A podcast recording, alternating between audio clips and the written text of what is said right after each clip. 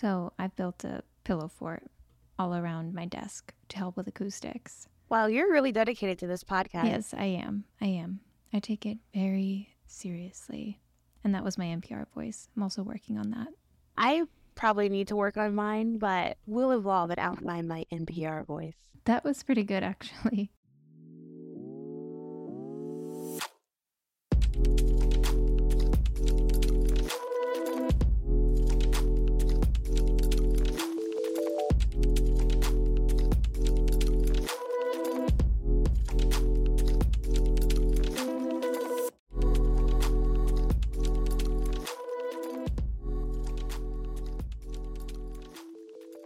Welcome back to TFC Connections. I'm your host, Nicole Clenney, the Sustainability and Partnerships Strategy Manager at the Fashion Connection. And I'm co hosting today's episode with our board president, Gabrielle Clary. Hi, Gabby. Hi, Nicole. It's great to be back. It's great to have you. And we are joined today by two incredible women who are making positive impacts across the domestic apparel manufacturing landscape. First, we have Nayantara Banerjee, who leads the research and strategic partnerships for the Garment Worker Center in Los Angeles, a worker led organization that fights to end sweatshops, ensure fair wages, and improve working conditions for the tens of thousands of garment workers in Los Angeles. We are also joined by Jennifer Guarino, president, CEO, and co founder of ISAIC, the Industrial Sewing and Innovation Center in Detroit, which is dedicated to creating better lives through better industry via worker empowerment, training, and skill building. Thank you both so much for being here today to have this important conversation about the current state of manufacturing. I am really looking forward to going over campaign and policy updates, community and cultural sustainability. We, I'm sure, have so much to talk about. But before we dive in, I always love to establish a little background and learn more about your journey. So, why don't we start with Nayantara? Tell us about yourself and your journey. Great. Well, thank you so much for having me. Um, it's really an honor to be here and in conversation with you both and with Jennifer. Um, I'm so glad that we're reconnecting here. Um, so um, my background, you know, I really came from a traditional fashion background. I studied fashion design as an undergrad, but very early on in my career, even as an intern, I was pretty disillusioned with the industry. I found it to be pretty exploitative in various ways, um, you know, in various levels. Um, and so um, I had a couple of jobs in New York where I lived uh, immediately after graduating and um, started my own business making and tailoring garments when I realized my real passion was for sewing itself, not so much for the other aspects of the industry. Um, and I was able to build a business called the Williamsburg Seamster, which I had and ran for 13 years, um, and really focused on extending the life cycle of garments, helping people get garments to fit them so that they could keep them out of a landfill longer, um, and it really kind of grew with the movement um, that I think we see really strongly now, but for thrifted clothing, vintage clothing, um, upcycled garments. And then I did transition to do a lot more bridal tailoring so that I could go to grad school to study labor rights in the garment industry. That gave me a little bit more control over my schedule. Um, and in grad school, um, I was able to travel to Bangladesh um, about a year and a half after Rana Plaza collapsed um, and see and meet with garment workers and factory owners there and really understand some of the challenges they were facing. Um, and interestingly, in my studies, I started to see a lot of connections between Bangladesh's subcontracting sector and Los Angeles's garment industry. Um, and I learned about the Garment Worker Center at that time. And it basically moved my life to Los Angeles. It reached out to GWC and just asked, What can I do? What, how can I work with you? And so I was really fortunate at the time. You know, GWC was founded in 2001 and really grew out of a lot of the advocacy that came after the Thai El Monte slavery incident, in which um, uh, 70 or more Thai immigrants were found uh, to be trafficked and working in sweatshops and townhouses in El Monte, um, producing garments for big brands like Guess and Baby um, in 1995. And all of the organizing from the community after that made made it very clear that actually garment workers needed dedicated support and resources. And so Garment Worker Center um, really grew out of that. We focus on policy advocacy, direct action, and base building to grow worker power and to lead the anti sweatshop movement here in Los Angeles. When I started volunteering, I was um, facilitating and teaching um, creative um, and sewing and pattern making classes for our members as an empowerment and recruitment tool. Um, and I got to know our members um, uh, that way, which was really wonderful. I got to learn a little bit more about um, the challenges they face and also the opportunities that they create for themselves and for one another. Um, and um, and then that uh, the volunteer position turned into consulting, and now into my full time position where I've been since 2020 um, leading industry research and strategy for GWC, really on our campaigns team, which includes legislative campaigns, local policy campaigns, and um, and now also workforce development. Wow. Thank you so much, Nayantara, for sharing your background and the work that you and GWC do to advocate for exploited workers. Jennifer, I know ISAIC is also a people focused organization advocating for change and innovation. Tell us about that and your journey. Well, first, thank you again uh, for including us in this conversation. That's such an important one. And I've been around for many decades in this industry and started I'm on the creative side of things. Uh, so an illustrator and a designer. Um, and and I, I basically got bored with every position because I wanted to know how all of it worked. And so I ended up living in almost every department or division that you could imagine um, inside of our fashion industry until I ultimately, um, it led me to purchasing a uh, domestic brand and manufacturing a company, a vertical brand in um, leather goods. And it, it was kind of along the way that I started to uncover things that I just didn't agree with. And it started with, you know, some of the things that I saw um, overseas. And then I started to see some things that I saw here in the US, just as Nayantara said, uh, there were similarities. And often those similarities were about um, women, um, exploiting women, exploiting uh, people of color. And and so as our company in Minnesota started to grow, I, I was having a terrible time finding um, uh, a skilled workforce to support us as we grew. And I, I came to understand there was a really good reason for it.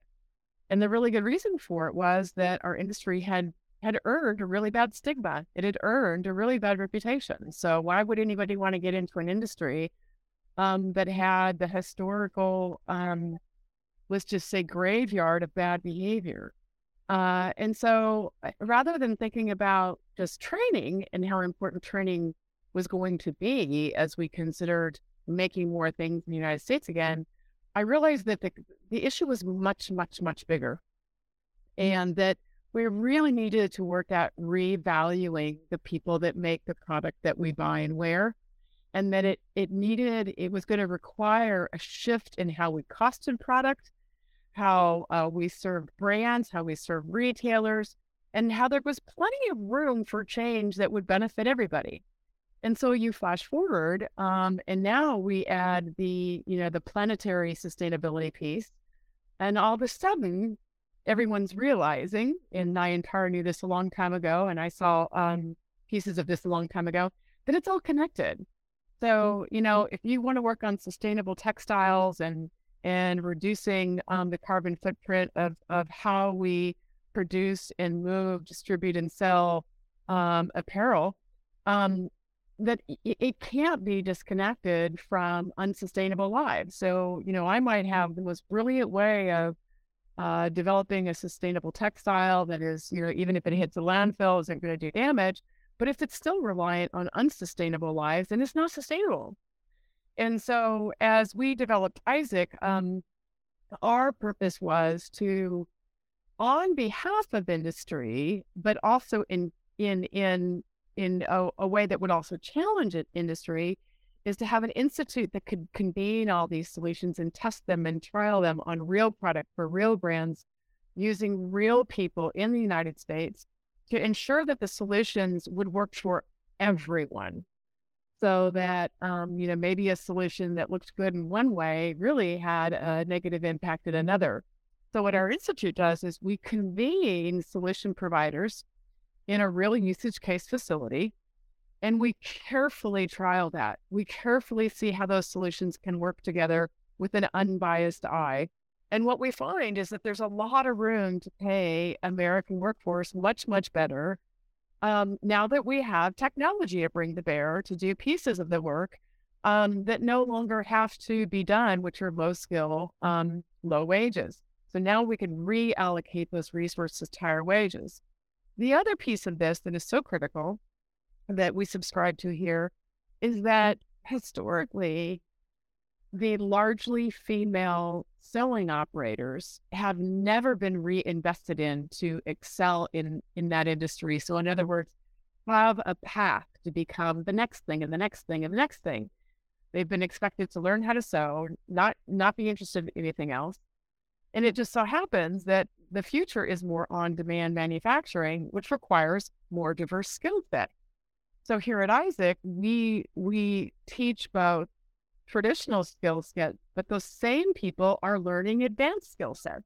Rather than being left behind, they should be the first one considered to be the masters of new technologies.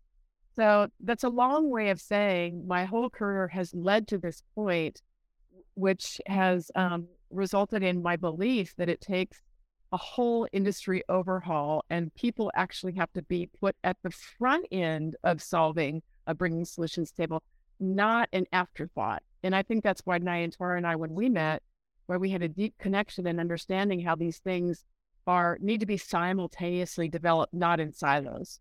Mm-hmm. Yeah, I think uh, Jennifer, you really made a good point on how people, especially consumers and even like well executives, um, who make decisions value the work of the manufacturers or the sewers or the seamstresses because I mean that is why a lot of the US is no longer a major manufacturing uh, industry because it was seen as lowly work. But for a time, especially growing up, people that grew up along the Rust Belt, you know, the factory workers had, you know, secure pension. They had security, which was what a lot of people wanted and now that's been lost so that that's where the value kind of left because it's like well why would i want to be treated or work in these conditions and i don't have the security financial security for my family um but i with your incubator space what i really like what you're saying is that you're putting that value back in and you're making it even more i guess like fungible because you're giving them new skills and new um shared knowledge which was you know usually a plateau um in that space. And it's something I see a lot in sustainable, I guess, incubator spaces around the world where people are working with people that have skills for another or traditional set. Like if you're uh, electrician, they're learning um, skills that could work with a wind turbine or renewable energy. So you're kind of applying that just in the fashion industry and the um, labor sector. So it's I really that's great job. Kudos to see you. Uh, Gabby, you know, that's such a great point about people no longer wanting to work in the industry because in the past, workers had unions, right, to protect them and ensure livable wages, but that seems to have fallen to the wayside. I want to comment on something that Jennifer said about sustainability that really resonated with me. We can't just look at sustainability for the planet, it has to be all inclusive we need to create integrated value chains that prioritize not only decarbonization and biodiversity, but also people's lives. We need to ensure livable wages and social justice. So, the work that's happening at ISAIC in Detroit is incredibly important. And speaking of people and their livelihoods, I want to go back to Nayantara because something Los Angeles is dealing with is the 2040 downtown rezoning plan, which has the potential to displace thousands of garment workers, putting them out of work and business. So, Nayantara, can you talk to us about what is happening there and what do you see? Yeah, I'd love to. Um, you know, so the garment industry in Los Angeles has uh, had a home in the fashion district, right in the heart of downtown, for over 130 years. Um, and garment manufacturing has, you know, gone up and down. There was a really strong workforce. And of course, that workforce is primarily immigrant women, right?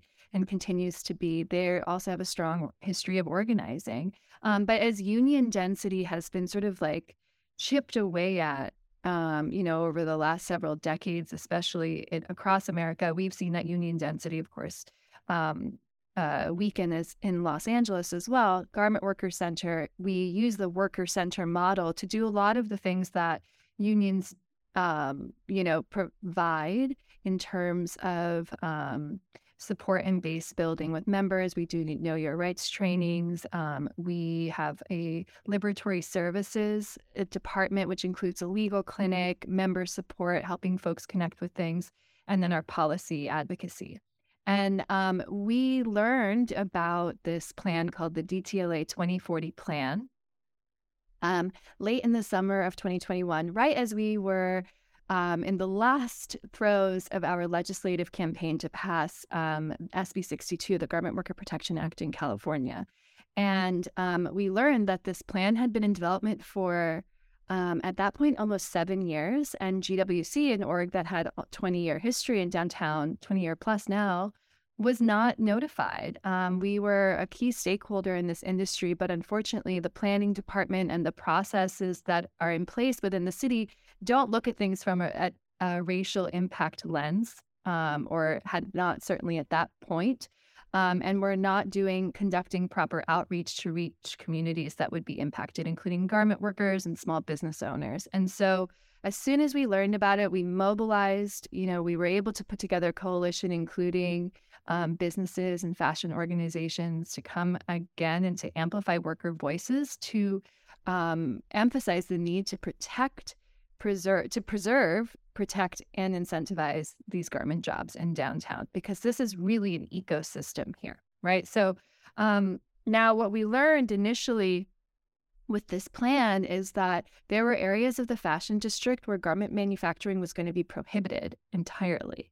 Um, so really shrinking the area where garment manufacturing could happen, and then understanding that um, you know, just like gentrification has impacts on residential areas, you know, this um, kind of development that the city was um, paving the way for with this new plan would displace a lot of garment industry because it would re- prioritize mixed use developments, um, you know, big box commercial developments, and particularly luxury and market rate housing, um, and change the zoning in such a way that garment manufacturing and light industrial uses would not be preserved in these areas. Um, so we, in uh, the first year, I will say we've had some successes in the draft plan update. Um, we were able to make sure that garment manufacturing is included in everywhere in the fashion district where it's currently happening. So that's already one win we have. Um, we've also been able to, through our advocacy with the planning department um, and different city council members, um, we've been able to make sure that there are also some other protections, for example, prohib- prohibiting um, conversion of manufacturing space into other uses in some areas of the fashion district where it's really core to the ecosystem. And because what we understand is if you have a building that's currently 10 stories of garment manufacturing and that gets gutted and turned into live work lofts or something, that's a loss of you know, dozens, if not hundreds of jobs. Um, but it also impacts all of the other businesses that work with those businesses that were in that building, right? Because so many of the businesses that where our members are employed and a lot of the businesses that are utilized by the responsible and ethical business community that is really growing in Los Angeles, you know, they'll have their pattern maker on one block or one floor. They have their sample maker on another floor. They have their small cut and sew, their sample room. You know, all of that is happening um, kind of you wouldn't believe. You know, you really wouldn't believe. It's like lifting up a a, a rock and or a log in the woods, and you see all the worms and all the little creatures. Right? There's so much happening there, and and um, so we've been able to make sure that there are some protections, but there's still more to do. And this process has been opaque. You know, land use is not something I will say that I was familiar with. I've spent also the last like two years educating myself on this so that I can support our members to be leaders in this campaign.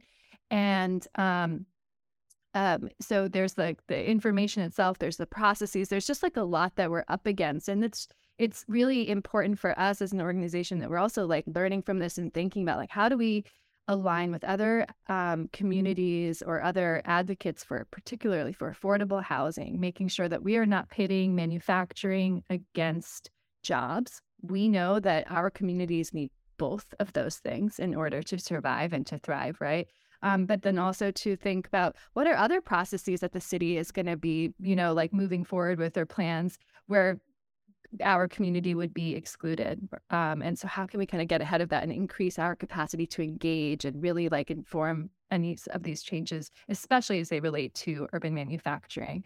Um, so, um, you know, I will hopefully be able to share some resources um, with you all, or you can connect to those later. But we are reaching a critical moment. So um, if you're listening to this around this time that the this is released, um, hopefully there will be some actions you can take, and otherwise, we'll hopefully have some good news to report back on in the future on on our success. But I will say we've already had some success. We just have further to do. I'll briefly add that we're also including this opportunity to get in front of City Council to really push for the city to come in to support garment manufacturing in this city because it is a part of the second largest creative economy in Los Angeles um, as the fashion industry. It's very connected to entertainment and Hollywood. It's also manufacturing. You know, we have um, a really good um, network of distribution centers. We're so close to the ports. We're so close to the distribution networks that go out towards consumers. So it's a vision that we're putting forward when we're talking to these council members and our electeds that is worker centered, but really about the future of the garment industry. We're not trying to preserve a sweatshop industry. We're trying to build off of the successes we've had with, for example, passing statewide legislation and um, also our um, campaign to pass the Fabric Act at a federal level to get build in some local infrastructure support that helps to make sure that there's workforce development, making um, the industry attractive to new and uh, new ethical businesses that want to produce here um, and the city providing incentives for them to do so so that we can attract um, you know a workforce and strengthen the workforce that is here making like you know like jennifer was saying like showing that this is work that can be um, well paid that can provide benefits that can be sustainable. Um, and I also just think when we're talking about sustainability, I think it's so great that we're we're able to at GWC kind of build in that worker centered vision because when I'm thinking about things like upcycling and recycling and you know circularity who is better equipped to do that than a, a community of garment workers who are already very well versed in what it means? It, they they know the processes they know the materials but they also in their own lives have had to learn different ways to make things work to make things lives uh, life cycles last longer because of the the way they've been um, materially under resourced by our system. So um, I think we are really excited to be doing that in LA, and also to to know that there are these things happening, for example, in Detroit and other parts of the country that we can collaborate and share um, and share learnings on as well. Yeah, the crazy thing about the land use changes is that you know right now the sustainable fashion movement growing in the U.S you know find more people wanting to start their own brands with ethical practices that they can um ex- access and really like LA's you know because it has an established garment industry is usually a spot where you find a lot of these brands settling. So it's kind of crazy that at the same time while this industry is growing the interest is growing which really boosts the economy of LA somebody has the idea to cut that down. And it's kind of like, okay, well, what impact do you think that's going to have?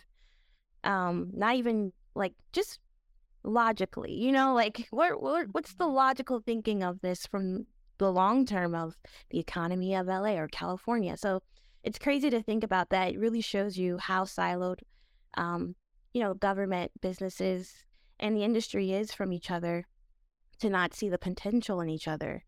Um, has uh, like you said, a lot of brands rely on different layers of the industry of the businesses that are just in these spaces.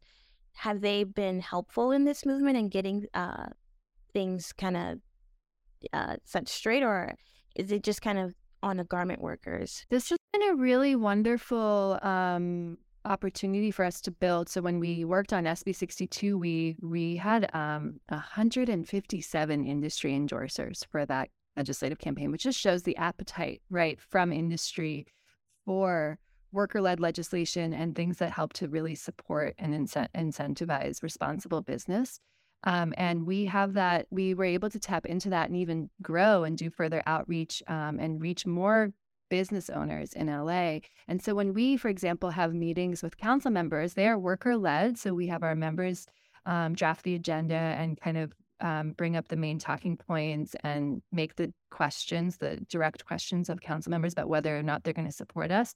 But we also have businesses participate in those meetings. Um, and that has been really powerful for our members to see that shift because they're really used to a sweatshop industry where, you know, the employer is the the bad guy, right? And um, but because of our analysis over the last few years, understanding that it's actually you know, really global brands at the top of the supply chain that are setting the terms that then implicate all supply chain partners across across the world in upholding this system that undervalues labor and undervalues material, the resources, right?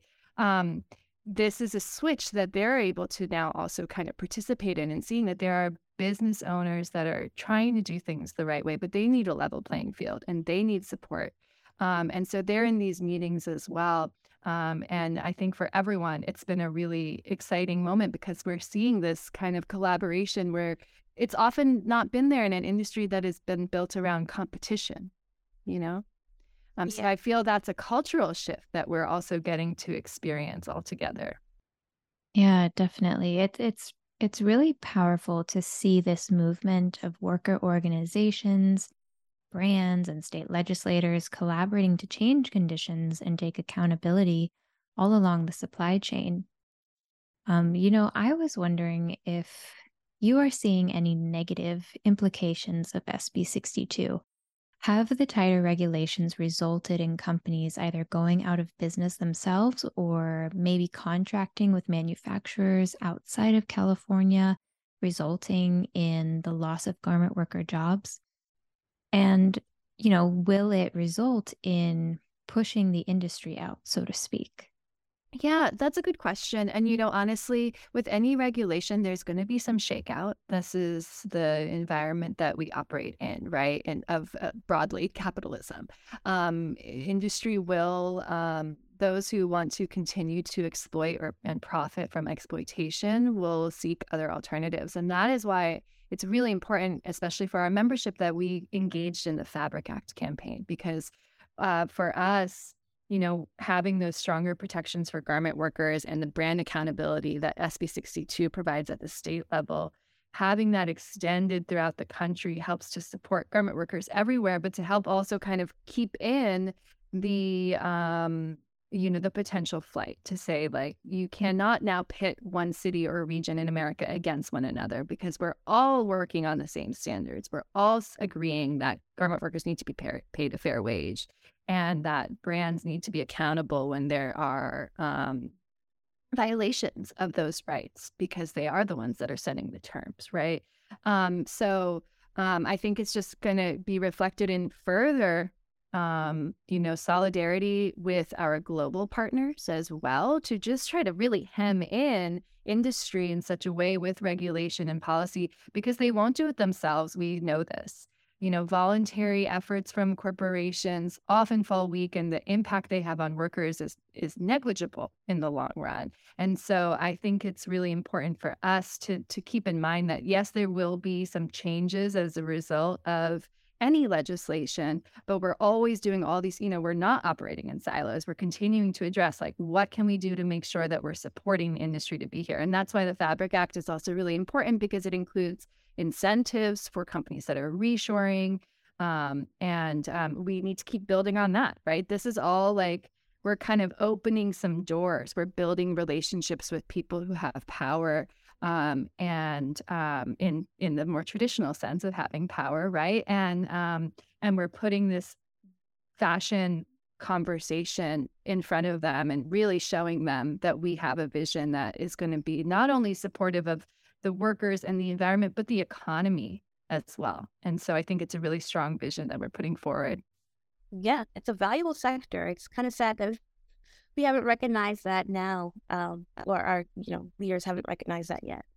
So now, um, let's head over to Detroit though. Let's see. Like speaking of building, uh, Jennifer, can you tell us, oh, well, why Detroit and what's currently happening that's kind of uh, well, feeding? What's interesting about Detroit is that um, you know, we have a pro and a con here, and the pro is that um, we don't have a garment industry that's steeped in um, maybe outdated ways that have to be deconstructed before we can rebuild. So we kind of can build it as it could and should be. The downside of that is obviously we don't have the overall ecosystem that Los Angeles has that um, was talking about. But there's some real benefits and freedoms that we have to look at things differently because of that the other thing that I think is very interesting about Detroit, obviously, you know, we are a city that knows how to manufacture, we know logistics, we have an engineering um, community that's tremendous. And so, what that does for us is we get to look at solutions outside of our industry a whole lot. And I think, uh, you know, sometimes that's exactly what you need to do. And sometimes the best solutions come from outside the industry. The other piece that I think is fascinating, and it's actually a challenge, is that I believe that if we would have set up ISAIC in uh, Los Angeles first, we would have had a line out the door of people wanting to to work at ISAIC because of the facility that we built, um, the way we treat people, you know, full benefits. Um, we we really have a we we are demonstrating um, what a fashion manufacturing environment and company can look like. In Detroit, because there is there's been such a large union presence you know the auto industry has a much much higher hourly hourly wage than our industry traditionally does. So even though um, we pay far higher than the national average for our operators it's still low by auto industry standards. So what that forces us to do is say well why couldn't it be that? Why couldn't it be 26 bucks an hour so while the challenge is different and hard because it exists here, I think it's a good challenge. And I believe that if we set our sights on why couldn't these jobs be, you know, 25, 26 for a skill, that if you put anybody in front of a machine that doesn't know how to do this, they will say, wow, that's a real high skill because it is. So I think that it also gives us the opportunity to show what happens when you set your sights on that first. Um, that sometimes you don't even need unions because why are unions around? Unions are around for a reason. They're there because corporations weren't treating people well. So we're saying to industry, you know, how about you start on the high road and and aim really, really high and and bring to bear technologies and a whole new way of doing things that can help to activate that new, um, let's just say, new formula, the new map. And so it, it means that, you know, we're going to fail at some of it and succeed in some of it. But as an institute, we get to push the boundaries. And I think Detroit is a really great place to push the boundaries. Yeah, I think, and you know, that's a good point that you make where we kind of separate um, clothing manufacturing from other, you know, any major manufacturing value wise. But since you're in a manufacturing uh, area, it's like you get to hold that same standard that they have, where it's like, well, these are the laws that are already in place because you have this industry here. Why not apply it to this industry as well? Because it is manufacturing. So that's um that's a really good um strategy to approach a way to approach this. What's the vision? Well, it's interesting. One of the things we've worked very closely with Toyota Production Systems on, you know, um, the the history of that. You know, Kaizen. Well, why did why was Toyota able to continue to have manufacturing facilities in the United States? Because they brought to bear new methodologies, new processes, new equipment a whole new way to look at worker engagement. And it worked for them. It worked. So now we're working with them to apply those principles to our industry. Why wouldn't they work for our industry?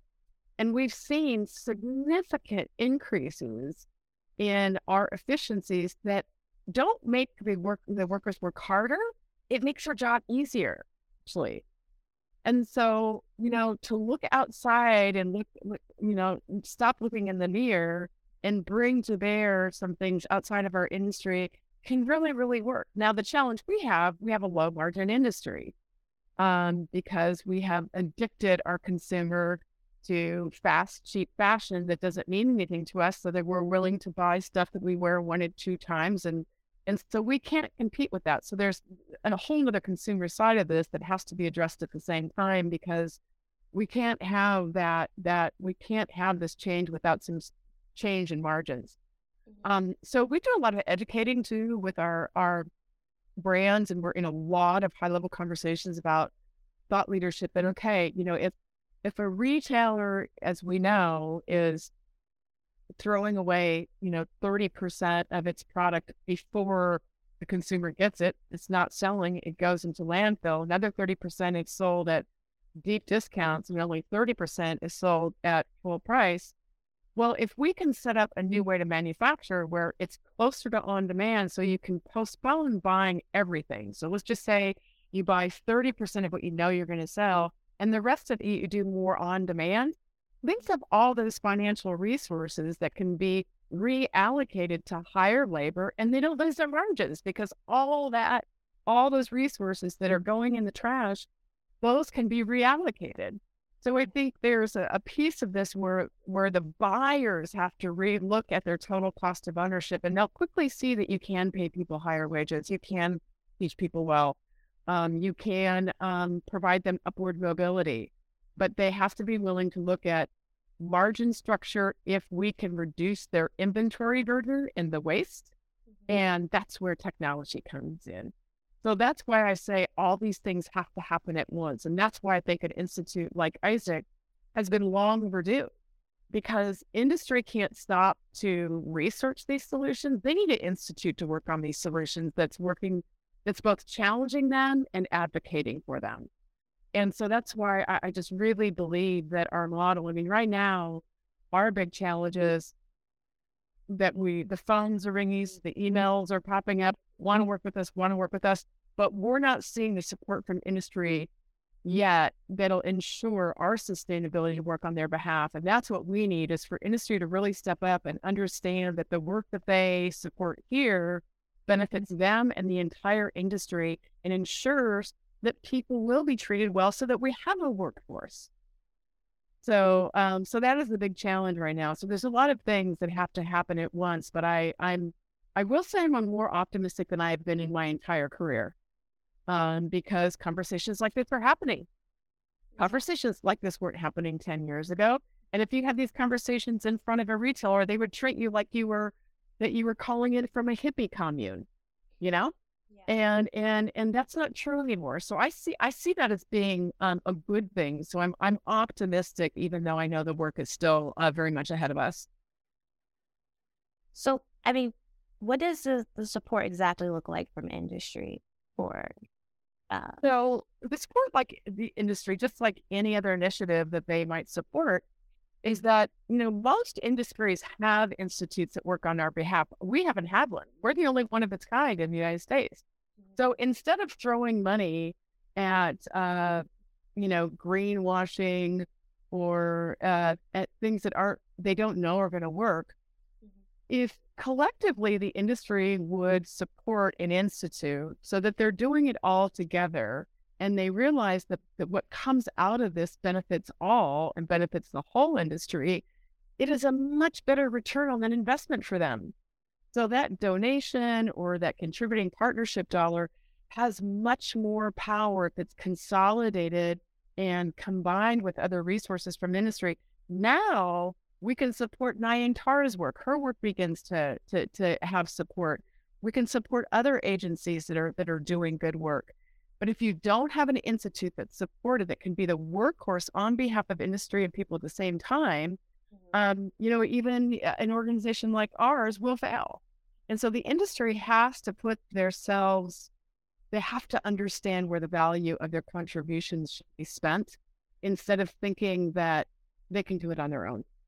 Yeah, I, I see. That brings back the competitive aspect of everyone's trying to say, oh, we figured it out in house. And that's, you're not going to be able to do that and maintain your business. So it, like, we had to come back together as a community to say, yeah, let's, you know, ISAIC has this space. We can trial. You know, you could do one line or one collection in that space and trial some sort of circular model or whatever it is. Yes. But put those resources there, it saves it saves them resources, you know, because so I'll give you a real life, I'll give you a yeah. real live I'll give you a very real live example. Um so Carhartt came to us and they hadn't made beanies in the United States for decades, and it's one of their number one selling items. Um, it took us two years, but you know what we did in those two years? We totally redefined how a beanie can be made in the United States. Um, we had some custom uh, equipment made. We installed AI inspection in the line. We grabbed that technology from the auto industry. We retrained people. The people that are in that line are getting paid well, and we hope we'll get paid more as we continue to elevate that line. But what it does is, as a institute, we can certify and de-risk that line, showing that if you buy this equipment, you train this way, you can now be a supplier for Carhartt, a domestic supplier. Carhartt can be ensured that it, there will be standard quality they can rely on because a company's been certified to do it this way, knowing that people will get paid well to do it. So that has far, far reaching effects. So what we can do is we can expedite good solutions. We can speed adoption. And so, you know, and and trust me, we've tried different solutions in that line that didn't work. And but the solutions that are, the solutions providers, we're actually helping their product be a more viable solution for industry. Some are helping the adoption of their solution. So it's it's a triangulation of um, a usage case environment that's good for everybody involved. It really is. It's so it's you know it's please say to say a win-win, but it's a win-win-win-win. So it's the buyer, it's a solution provider, and it's it's the people. But if you don't have an environment to root that in, there will be some intended consequences um, because you're not trialing it beforehand. Yeah. Yeah. You know, this is a really interesting and insightful conversation. And for me, one of the things that sits at the center of it is cultural sustainability and what garment manufacturing has done for community building. We are talking a lot about the skill building and transferring of knowledge and traditions. And Los Angeles has a 130 year history of garment manufacturing with harmful practices and is transitioning to a place of sustainability and worker advocacy while Detroit is going from motor city to fashion city. So I'm really curious about the cultural shifts you both are seeing in the workplace and community um, on a very like deeply personal level, sort of like, you know, sometimes when we have our members um, get a job with one of our local ethical employer partners or one of the more responsible factories, um, there's a, it's really difficult for them to understand when they are actually like encouraged to take a little bit more time with something. They have internalized that um, sort of that pressure to be super super productive to work 12 hours straight and not take breaks to do you know all of these things that they've done for so long so there's there's like a culture shift so it happens from deep within someone where they're starting to say oh i can actually um, take you know a little bit more time to sew this thing i can actually learn how to operate a new machine i you know i can actually learn how to make a whole garment from start to finish instead of just the same seam over again. That's actually, I think that's a huge thing. And I think I hope we continue to kind of, or I hope we begin to study this and really think about the impact that this has because I know that just personally, when I was began at GWC and leading those um, creative classes in Espacio Creativo, when we had that program, one of our members now, she's at the head of every picket line. She brings her family to every, um, you know, like action we have.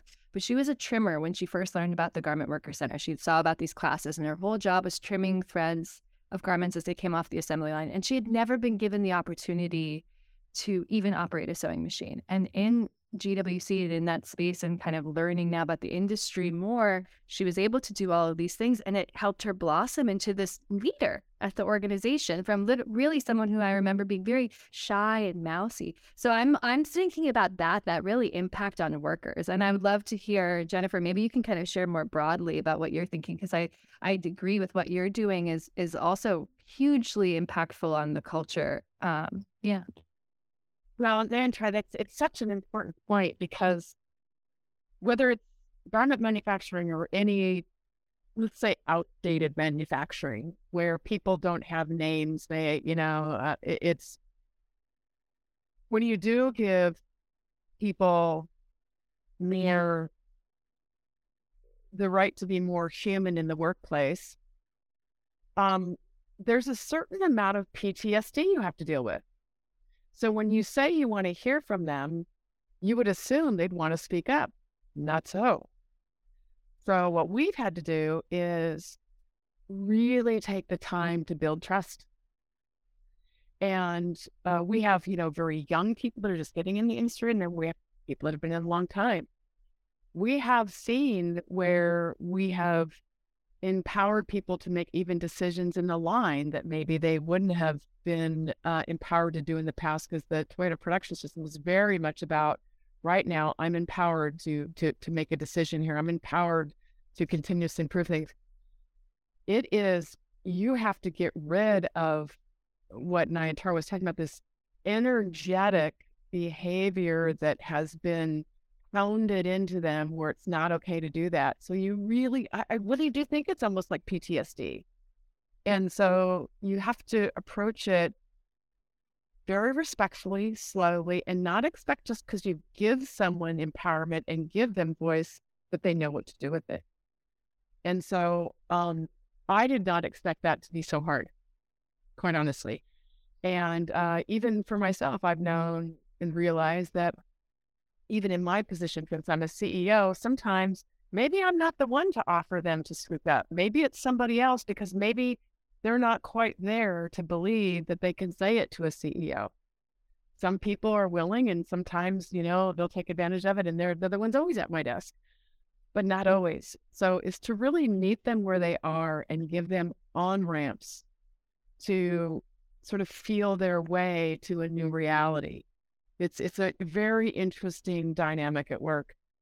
Actually, that's a good point that you bring up, Nayantara, where LA is kind of going through an evolution where and it's really good that it's happening because it's showing how you can change an existing system and how you're supposed to deal with every aspect of it. And, and that's the human piece, the mental health, where manufacturing has a history of really bad mental health problems stemming from it. So you what you're doing is really setting a standard of how people can transition their um, supply chain.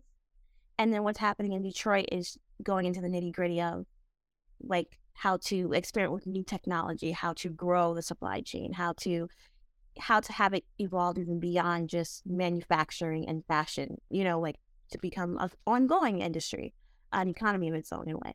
But um, it is like we are watching the same thing happening in both these areas. Um, just in such a complex situation that you guys are tackling it in all these areas that people usually ignore when it comes to transition. Definitely. Well, Nayantara and Jennifer, thank you both so much for being here today and giving us your time and your insights. It was an incredible conversation and very important one at that. And Gabby, thank you so much for being a co host with me today. I had a lot of fun. So, thank you all very much for sharing community and space today. It was a really great conversation thanks to you both. And Nayantara, it's wonderful to see you again. I, I, I hope uh, it's not too long before we connect again.